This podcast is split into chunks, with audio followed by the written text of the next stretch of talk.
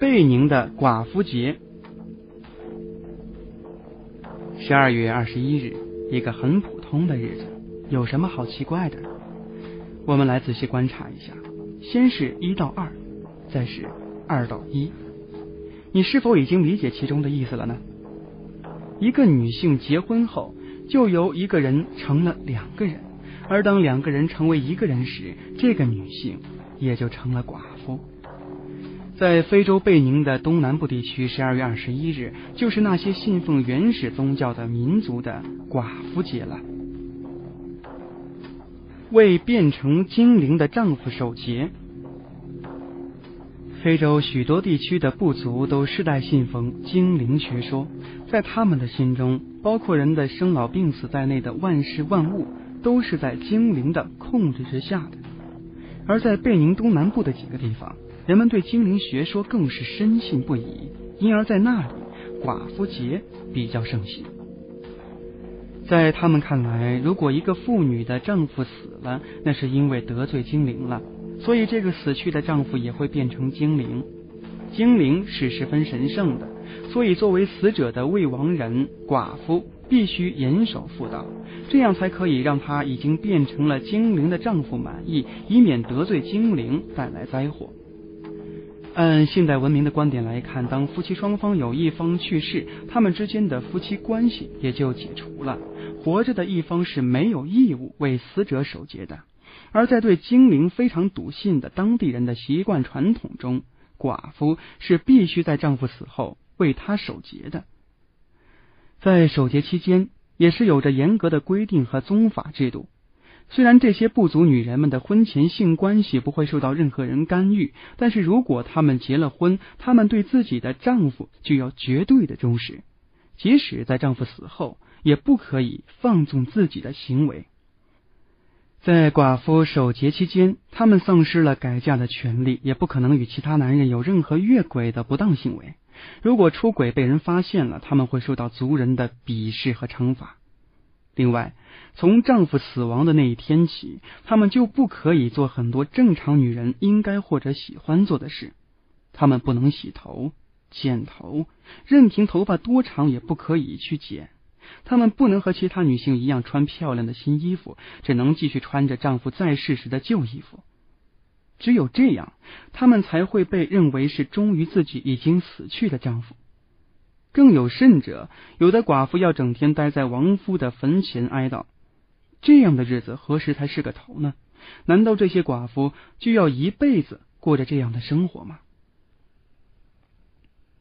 在寡妇节获得自由，其实寡妇也并不是要为死去的丈夫守一辈子的节，他们获得自由的日子就在寡妇节。一般来说，寡妇节每隔五年就会举行一次。在寡妇节过后，不论是刚死了丈夫的寡妇，还是已经成为寡妇多年的妇女，她们都可以获得自由，有权利再次嫁人。在寡妇节开始的第一天，寡妇们也还是必须要穿着高素，不能有什么打扮。一般来说，村子里的寡妇大多是中老年妇女，也有不幸的妇女在二三十岁时就成了寡妇的。在举行仪式时，寡妇们都要席地坐在一起，而村里其他人则在场地四周整齐的坐着。场地里一般都会有一个不大不小的用棕榈叶盖住的草棚，这个草棚一般都是专门为寡妇结搭的。在他们心中，这个草棚里住着已经化身为精灵的寡妇们的亡夫。在这个神圣的日子里，寡妇们死去的丈夫一定要亲眼见到这个仪式。只有这样，精灵们才不会有怨气，也就不会降灾祸给部族了。当然，这种仪式肯定是需要祭祀物的，而寡妇们的家属带来的一块新布料、一头山羊或者一只鸡，就是部族习惯法里规定的祭祀物了。这个仪式很简短，却很有特色。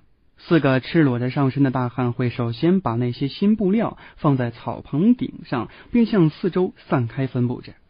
接下来就是仪式的核心部分，部族酋长开始宰杀寡妇亲属带来的祭祀物。酋长一边口中念念有词，似乎在说着什么咒语祝词，一边砍下山羊或鸡的头。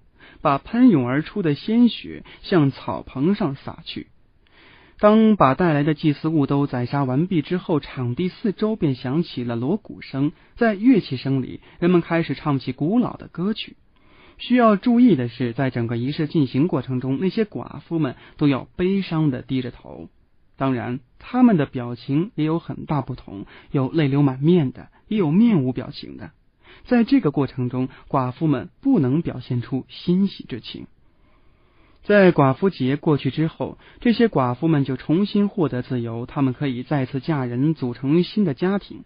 不过，还有一条传统的习惯法束缚着这些寡妇，那就是只有在寡妇的丈夫家的兄弟中没人愿意娶这个寡妇时，她才可以和其他家庭男人开始新的生活，否则她是要嫁给他的小叔子的。剃光头发获得重生。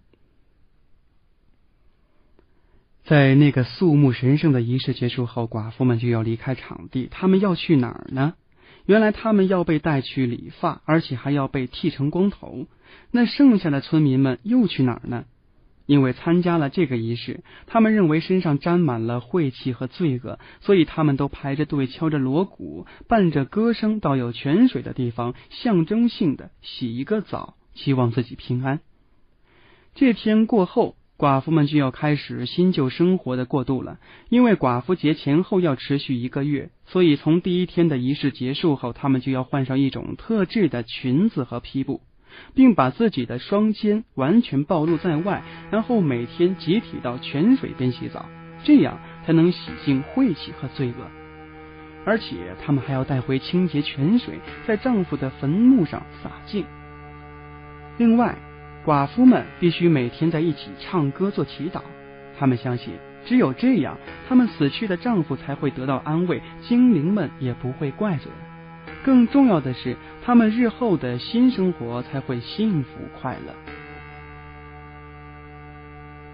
埃及自古以来忌讳针，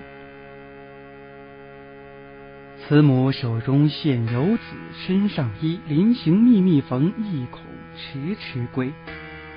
在中国唐代著名诗人孟郊笔下，一根小小的针里，饱含了让无数人动容的伟大母爱。大诗人李白铁杵磨成针的故事，也激励着我们奋发图强。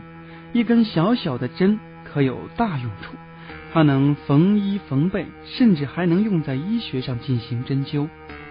按理说，老百姓过日子总会备着这么一件普通的小物品。可是，在埃及，这根在中国代表了美好意象的针，却有着绝对不可忽视的禁忌。这个时辰不卖针，针是大家缝衣时必备的工具，几乎在任何一户人家里都能够找到它。这么一个几乎家家必备的日常用品，会有什么神秘色彩呢？在中国没有。可是，在埃及就有非常特殊的规定：商店的老板们在下午三点到五点之间是不会卖针给顾客的。你一定要买，说不定还会碰一鼻子灰。你可能会纳闷的说：“顾客不是上帝吗？怎么顾客想买针还不卖？”那也没什么了不起的，我换一家店去买就行了。这还真的行不通。在埃及，下午三点到五点之间，你不管出多高的价钱，说多少好话，人家都不会把针卖给你。要说起这一奇怪的习俗来源，那历史可就长了。原来，埃及有一个古老的神话，而由此演化出的习俗，在埃及也是代代相传。据说天上的神每天都会在下午三点至五点之间下凡来查看人间的疾苦，给人们送一些日常生活用品。你可能会说，这个天神太好了，这么关心人间，穷人们可有福了。不过，你这可就想错了。这位天神的脾气比较古怪，他的赏赐法则也比较古怪。如果一个人很富，他就多赏赐些东西。反之，如果一个人比较穷，他就会少给东西，让富人更富，而对穷人给予那么少的关心，这可真是个古怪的天神。在埃及，穿针引线的大多都是穷人。于是，在天神下凡时间里，人们为了摆脱贫穷苦难的命运，就会把针收起来，希望天神能赏赐更多的东西。受到这个神话的影响，这个奇特的风俗也就一代又一代的流传下来了。所以，如果你有机会去埃及旅行，一定不要在下午三点到五点这个天神下凡时间去买针。店老板会觉得你是故意找他眉头，让他发不了财。要知道，顾客这个上帝可比不过这个赏赐财物的天神呢。插在大饼里的针，就算这针有忌讳，可它毕竟也是日常家用物品，免不了要用。遇到有急事，可能需要向街坊四邻借，但是在埃及人眼里，就算是在平时向别人借针，同样也是一桩很忌讳的事。但乡里乡亲的，你总不能不借给人家吧？可是借了又怕倒霉运。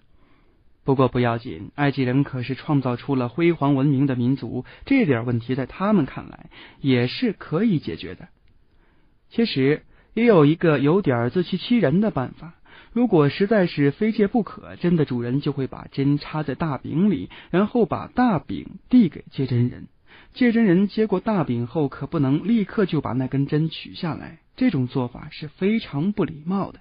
一般来说，借针人要把大饼带走收好，背着人再把针取出来。这可是埃及人特有的风俗，外乡人不要随便犯了人家的忌讳。在埃及的百货市场上，往往会出售一种没有针眼的针。你会想，这不是残次品吗？怎么可以用残次品来欺骗消费者呢？可是让人不解的是，这种没有针眼的针比那种合格产品卖的好多了。这可真是奇怪，这些已经报废的针居然在埃及人中这么受欢迎。原来这里面也是有一个说法。相传把五眼针用布包起来放在家里，可以用来驱魔辟邪，所以商店里的那些五眼针卖的相当火爆，甚至有些供不应求。被人用针来打比方是耻辱。在全球女性中，瘦身是时尚主流，她们大多以窈窕骨感为美。可在埃及，你会发现另一番景象。埃及人崇尚肥胖，女人体态越丰满越美丽。大街上肥胖的妇女都十分骄傲，也更吸引他人的眼球；而比较苗条的妇女则有些自卑。可是，恰好这针的外形又是这么苗条，再加上原先就有对针的忌讳，如果你用针来比喻人的话，那可是会出大麻烦的。你可不要以为夸女性像针一样身材苗条，她就会很感激你。错了。他会觉得你是在侮辱他，你不仅得不到他的感谢，甚至很有可能被对方臭骂一顿。因此，在埃及不要随便提起针，尤其是不能在女性面前拿针乱打比方，你很有可能会好心办了坏事。